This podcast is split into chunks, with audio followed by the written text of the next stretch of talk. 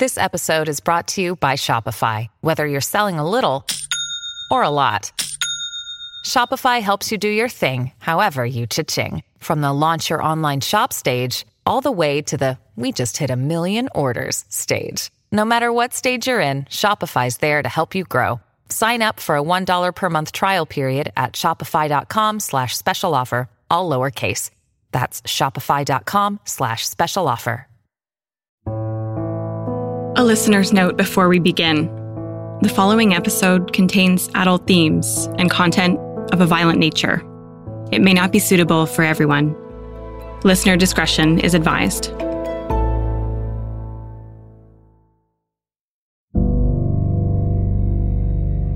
At around 10:30 p.m. on April 18th, Lisa and Lori George saw a glow on the dark horizon.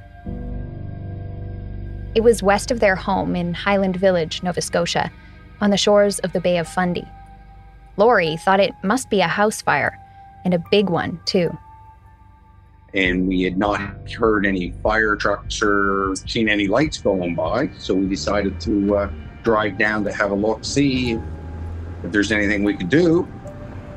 And uh, when we got closer to the Portapique Beach Road, there was uh, an, an ungodly amount of police vehicles.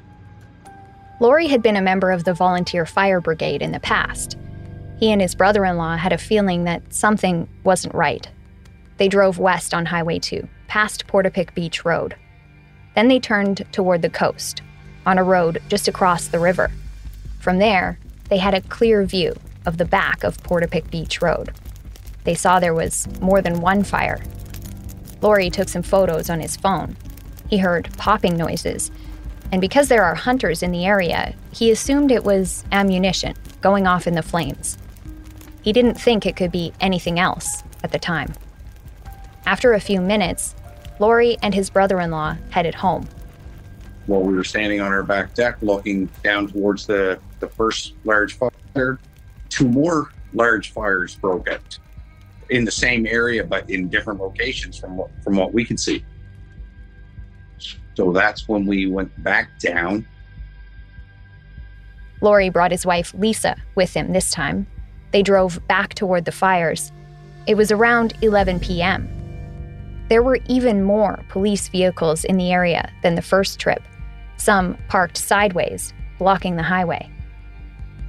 This time, they couldn't even get close to Portapique Beach Road. And uh, the one cop came up and jumped out of the ditch and come towards our truck. It like scared the devil out of me. And he come up to my window and he said, wherever you came from, get back there immediately and lock all your doors. And so that's what we did. We hightailed run and turned ourselves around and came back and locked our doors. But the rest of the night, it would turn out to be a sleepless night. I'm your host, Sarah Ritchie, and this is 13 Hours Inside the Nova Scotia Massacre. Episode 2 Stolen Dreams. Last episode, I said I would take you through what happened that weekend, hour by hour, as it unfolded. But the first few hours were extremely chaotic. Police have been tight lipped about what happened and when, leaving a lot of holes in our understanding of the timeline. What we do know is that Gabriel Wortman caused an incredible amount of devastation in a very short period. In episode one, we told you about Lisa McCully, Greg and Jamie Blair, and Corrie Ellison. But tragically, they were not the only lives lost that night. In total, 13 people were killed in Portapique. So I want to take you back and introduce you to the rest of the victims. What Lori George didn't know when he took those photos of massive fires burning on April 18th is exactly what was on fire. One of the houses that burned to the ground belonged to John Zahl and Joanne Thomas. They're one of the come from away couples who were living out their retirement dream on this little stretch of shoreline. John was a Vietnam War veteran who worked as a Russian linguist before starting a career with FedEx in Grand Forks, North Dakota. Joanne had moved to Grand Forks from Winnipeg, Manitoba, to attend university, and that's where they met in 1985. They had a whirlwind romance and got married the same year. They moved to Albuquerque, New Mexico in 1987 and lived there for 30 years before they discovered Nova Scotia. In 2017, they bought the one and a half story home near the end of Portapique Beach Road. It looked out onto the river with stunning views of the tide rising and falling in the bay. John and Joanne quickly settled into their new home. They found a church community and continued their lifelong passion for volunteering by helping run a laundry program for people in need in the nearby town of Truro, and by rescuing animals. They were supposed to be on a cruise in April, but the pandemic forced them to stay home. Not far away was Frank Gulenchyn and his wife Dawn. They built their retirement dream home on Orchard Beach Drive, which you might remember is one street over from Portapique Beach Road. The couple still had ties to Ontario, but had long planned to retire full time in Nova Scotia. Dawn's family used to live in the area. Frank retired early and made his way to Portapique to work on the house about 10 years ago. He worked for a long, long time in a steel business, like designing structures and, you know, tanks and sort of stuff like that. That's their son, John Farrington. Then he just started, you know, he ventured into uh, just woodworking. The first house that they bought just happened to have a little woodworking bench in it, like in the rec room area. And I could remember, you know, he's got me in one arm and he's got a drill in the other arm, kind of just trial and error. And he turned out to be this amazing, like, fabricator of everything from beds to TV stands to I tell you, he could build you a house. That's how talented this man was. So he took a brand new house that they built and to make it my mom's dream home, remodeled the whole inside with solid oak. Even to the oven chute was solid oak, the kitchen counters, the floors, the bar, the island. Dawn was a dietary aide in a long term care home, and she stayed behind in Ontario and worked toward her pension. John said the couple made the whole long distance thing work with the help of their family. In fact, John and his brother are how they met in the first place. He always caught my brother and I kind of shooting hockey balls and pucks at his car a few times. So he actually came knocking on my mom's door one day and said, You know, I notice your kids like to uh, rifle balls and pucks at my car, so they must like, like hockey. So where I work, I get free Maple Leaf tickets. You know, if it's any interest in them, maybe maybe they'll go see that instead of shooting uh, balls at my car. So you know, that's kind of how my mom and my dad got introduced. John said his dad kept to himself and kept busy in between visits from Dawn. He could always be found in his woodworking shop just beside the house. He even made furniture and sold it in some local stores. To spend time together, Dawn would save up vacation time and head to Portapique about once a month. During this time, she moved in with her sons in Ontario, first with Ryan for about five years, and then with John. Five years together here, you know, I've seen ups and downs. I, you know, I've watched with her, you know, saying my dad because it's not easy to to have a relationship for 10 years like that where you you're flying back once every other month kind of thing for a week and then you know you're learning how to be married again and she's seen you know ups ups and downs with me you know it's that's that's why literally like i tell everyone i have a 16 year old son myself but you know my mom was my best friend i tried so hard to make sure kind of everything was perfect for her i threw uh, a surprise birthday bash for her last birthday down here she didn't know about and then i threw a going away party just about a few days, you know, uh, before she went away. So even to the morning, you know, she, she we uh, we did our wake up the day that she moved, hugged and kissed goodbye, and Dawn's retirement finally came in 2019. And after that going away party, she headed to Nova Scotia for good. This was where the Gulenchyns would spend. Hi, I'm Daniel, founder of Pretty Litter. Cats and cat owners deserve better than any old fashioned litter. That's why I teamed up with scientists and veterinarians to create Pretty Litter. Its innovative crystal formula has superior odor control and weighs up to 80% less than clay litter. Pretty Litter even monitors health by changing colors to help detect early signs of potential illness. It's the world's smartest kitty litter. Go to prettylitter.com and use code SPOTIFY for 20% off your first order and a free cat toy. Terms and conditions apply. See site for details. Their golden years, a dream a decade in the making. I can just picture my dad's face when he saw her come down for the first time and he knew like she's here for good. It's just sad that, you know, she she only got to experience for, you know, less than a year. Both couples' retirement dreams were cut short. Dawn and Frank's house, like John and Joanne's, burned to the ground on April 18th. As far as we know, none of them were close with the gunman, Gabriel Wortman. So, why would he set their houses on fire? The truth is, we don't know for sure.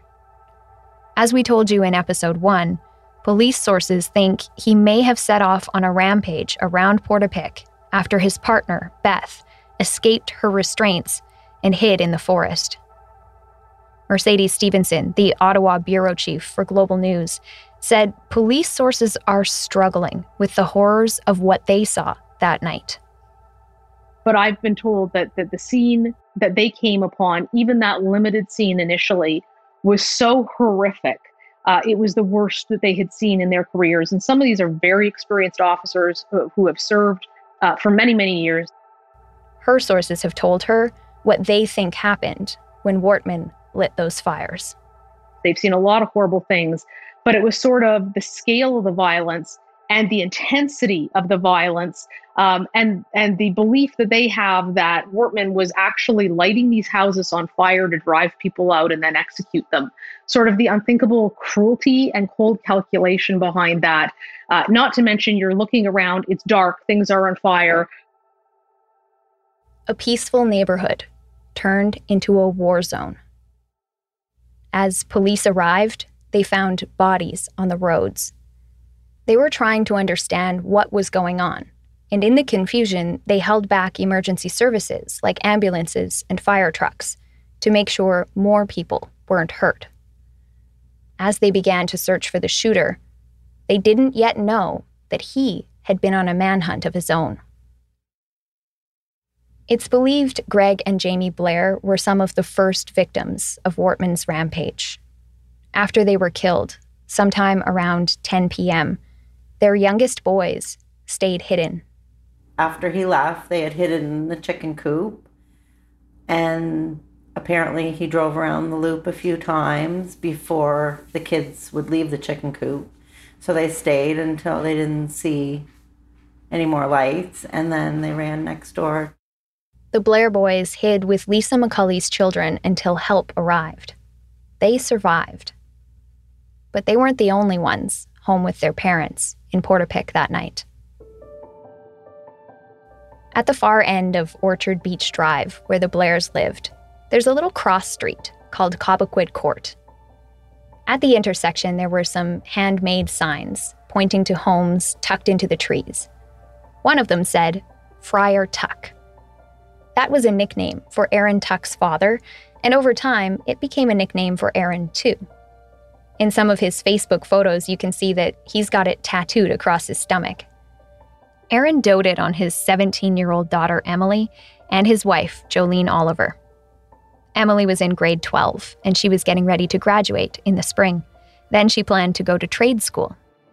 Aaron and Jolene were really hard workers. They met in Alberta and moved to Nova Scotia several years ago to be closer to Aaron's family.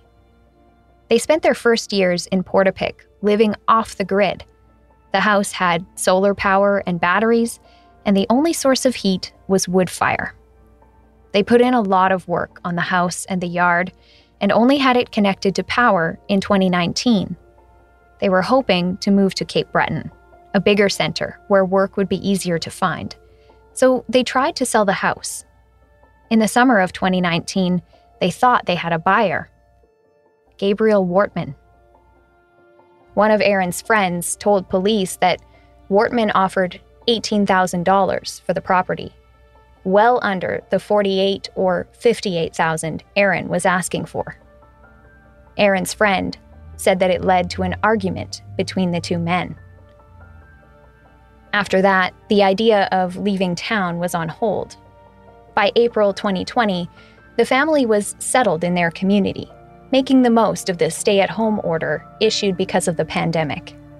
Cheers! Have a good time with your family. This is what it's all about. We never get this chance again. So, one more time, stay the blazes home! Yeah! Stay the blazes home. That became a bit of a Nova Scotian catchphrase this spring. The Premier said it during a COVID 19 update as he pleaded with people to take the pandemic seriously. One thing people were doing in that spirit was sharing videos in a Facebook group called the Ultimate Online Nova Scotia Kitchen Party COVID 19 Edition. If you're not familiar with the term kitchen party, it's just an East Coast house party. But what really makes a kitchen party special is the music. So, your contribution to the COVID kitchen party. Herbie McLeod. Wicked. All right.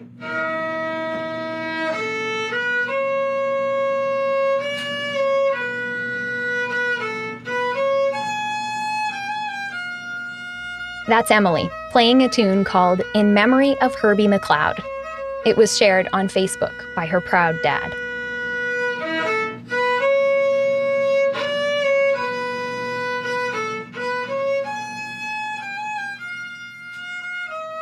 Aaron and Jolene had a 1977 Pinto they'd been fixing and rebuilding for years. They planned to give it to Emily for her 18th birthday in October. They never got that chance. Down the road from the Tucks was a small blue house that belonged to Peter and Joy Bond. They were a retired couple who had moved to Portapique from Chester on Nova Scotia's picturesque South Shore. They just wanted to be close to the water. Uh, around Chester at the time, real estate was the prices was crazy, and when they found that that home there in Portapique, uh, you can't see the water from the doorstep, but five you can hear at high tide. You can hear the waves. Sit on the doorstep and hear the waves, and five minute walk from their doorstep, you have your toes in the Bay of Fundy. Peaceful spot. Um, it's a gorgeous spot. That's their son Harry, who still lives on the South Shore. We sat outside, next to the coast, on a summer day as he told me about his parents. Peter and Joy were married for more than 43 years, and they still completely and truly enjoyed being together. Mom was 70, dad was 74. They're same as two 17 year olds. They went out in public, they were hand to hand walking down the street. Joy loved lighthouses and bagpipes. And over the years, she had amassed a collection of spoons representing all the places she and Peter had been during his career as a long haul trucker. You know, when she's doing dead trucking, every pretty much every state or wherever they stopped, she'd have to pick up a spoon. That's their youngest son, Corey. He and Harry both spent time with their dad in the truck. Uh, he, he he was driving truck before I was born, and then he uh, he drove truck for quite a while, and then uh, he wanted to be home, be a father, and uh, so he he took it on diff- a different occupation. And then once we were old enough to take care of ourselves, and uh, he was missing driving, so he went back to trucking. And mom did a lot of traveling with him. So it was it was definitely a, a different son and dad relationship in the truck. It was um, at home. Sometimes you couldn't spend three days together, and you were chewing at one another. And then being in a truck for two or three weeks at a time, um, there was no getting away from him or getting him getting away from you. It's uh, it was a, there wasn't a moment in the truck that I wanted to get away from him. So it was a whole different happy. But when uh, when mom was in the truck with him and them two to, was together, he was he was in his place.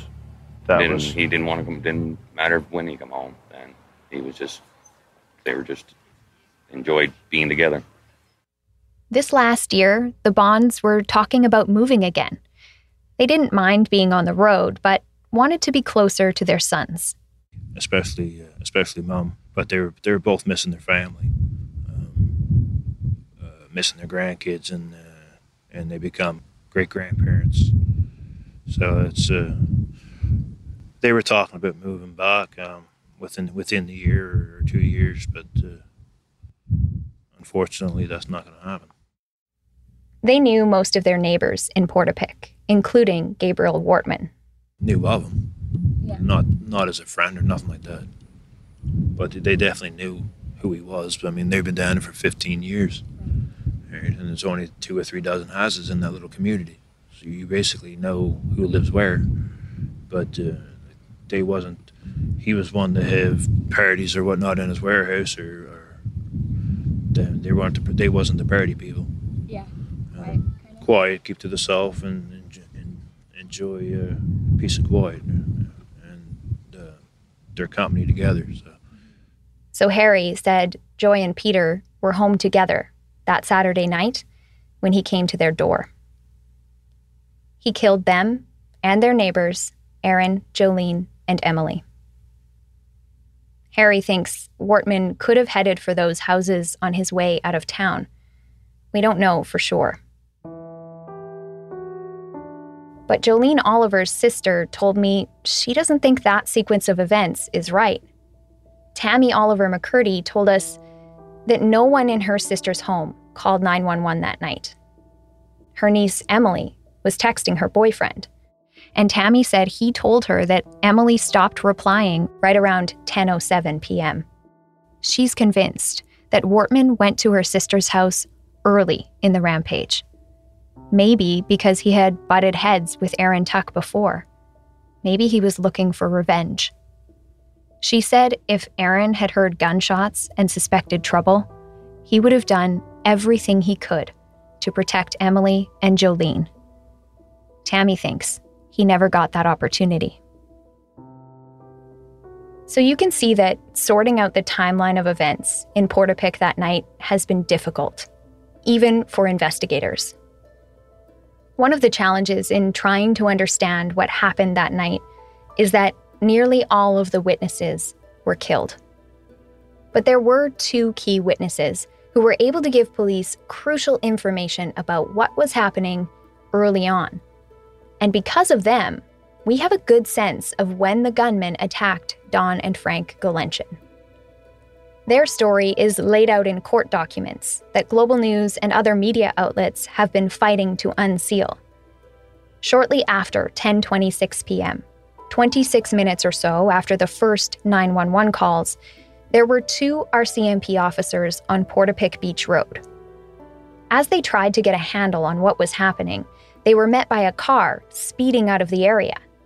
The couple inside said they had been shot at by a man who was driving what looked like an RCMP cruiser.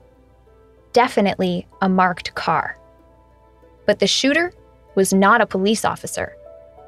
The man said he thought it was a neighbor who shot him. One he didn't know very well, a guy named Gabe. He knew Gabe had white Ford Taurus cars, including one that he had been calling his police car. He had been working on it for a long time.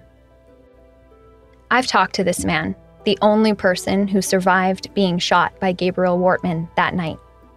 He doesn't want to be named, and he doesn't want to talk about what happened. He said he doesn't want this to be the only thing he's known for in his life. I respect that, and we've agreed not to name him. But he would turn out to be a crucial first witness for police, who were trying to figure out what was going on in the chaos. Here's what he told them. He and his partner had seen a fire burning at Wortman's cottage first. Then they noticed another fire at his garage, the warehouse on Orchard Beach Drive. We think this was around 10:20 p.m. They called 911. They went to check out the fire, and on their way there, they passed what they thought was an RCMP cruiser in the driveway of a little blue house. That was Dawn and Frank Gulenchyn's dream house. As they drove past it, further down Orchard Beach Drive, they saw the warehouse was engulfed in flames. They called 911 again. Then they turned around. On their way back, they noticed that the little blue house was on fire too. The car was still there. The fire in the Gulenchyns' house was spreading quickly. As they came closer, that RCMP cruiser pulled up beside them. The driver pulled out a handgun and started shooting. Those two witnesses got away. They found a real RCMP officer on the next road. All of this had just happened, and police were right there. So, why couldn't they stop him? That's what the Gulenchyn's son, John, keeps asking himself. And what we were told is that's where first responding officer was.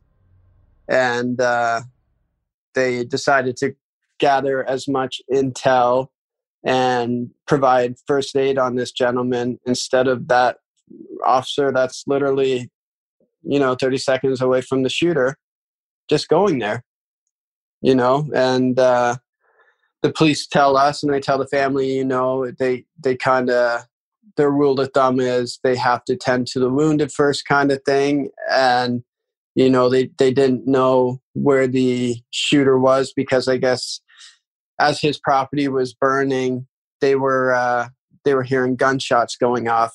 That was ammo left in his household. So I'm being told that's where police were sent to because that's where they heard the gunfire.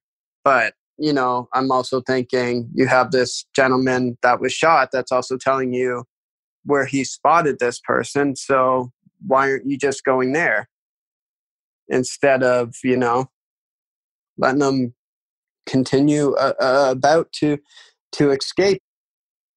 And he did escape. What police didn't realize that night, as their operations were getting underway, is that Wortman was already driving away from Portapique. He had a front seat full of guns, a trunk full of gasoline, and a disguise that may have helped him slip right by the police. I know nothing would have saved my parents. Nothing would have probably saved anyone on that street that got murdered that that night. But you know, he shouldn't have been able to drive through. The man who survived being shot that night also told police that he and Wortman drove away in opposite directions after the shooting. He drove up Orchard Beach Drive to Portapique Beach Road, and Wortman was heading toward the coast. Orchard Beach Drive is a dead end. If you look at the area on a map, Portapique Beach Road, where the police were, seems to be the only exit. Based on that theory, if Wortman was to leave town, he would have to turn around and go past the police. Except it wasn't the only exit. We know that Wortman found another way out that night. You see, at the end of Orchard Beach Drive, about one kilometer past Wortman's warehouse, is Cobequid Court. If you turn left on that, you can see the entrance to a field. It's a blueberry field, a very common sight in the Portapique area. Along the western side of that field by the tree line is a well used path that's almost a back road. It's possible to turn onto that path, drive north away from the coast, and all the way to another road called Brown Loop. It's a direct path to Highway 2, bypassing RCMP members who were flooding into town on Portapique Beach Road. Police believe that is how he got away. RCMP originally said a witness saw a vehicle driving through that field 9 minutes after they got on scene at 10:35 p.m. That's just 35 minutes after people started calling 911. We don't know exactly what time this rampage began. Wortman set four buildings on fire and killed 13 people before making his escape. And it's been difficult for many people to understand how that could happen so quickly. I've also been wondering about that timeline. Well, as it turns out, through our work investigating this story, we have learned that the police theory about his escape has changed in the last several months, including how long it was between the time RCMP officers first arrived on the scene and when the gunman left Portapique. We'll go into that in detail in the next episode. And as a massive police response got underway in Portapique that night, Most Nova Scotians were asleep, completely unaware of what was unfolding. An hour and a half after the first 911 call, the RCMP sent out the first public notification about what was happening on Twitter. At 11:32 p.m., the tweet read, and I quote, RCMP NS is responding to a firearms complaint in the Portapique area, Portapique Beach Road, Bayshore Road, and Five Houses Road. The public is asked to avoid the area and stay in their homes with doors locked at this time. End quote. A firearms complaint. This tweet would be the last communication from police for eight and a half hours. And by then, an already unimaginable situation had gotten worse. Much worse. But still, there are questions that remain unanswered. What exactly were police doing inside Portapique during those first two hours of Wortman's rampage? And why was he able to get away? The horror of that night grew as the devastation in Portapique came into focus for first responders on the scene.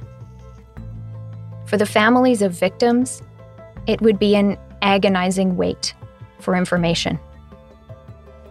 I close my eyes at night. I can't I can't shake it. I, I try night, night overnight. I close my eyes, a picture of the pair of them being shot. That's next time on 13 Hours.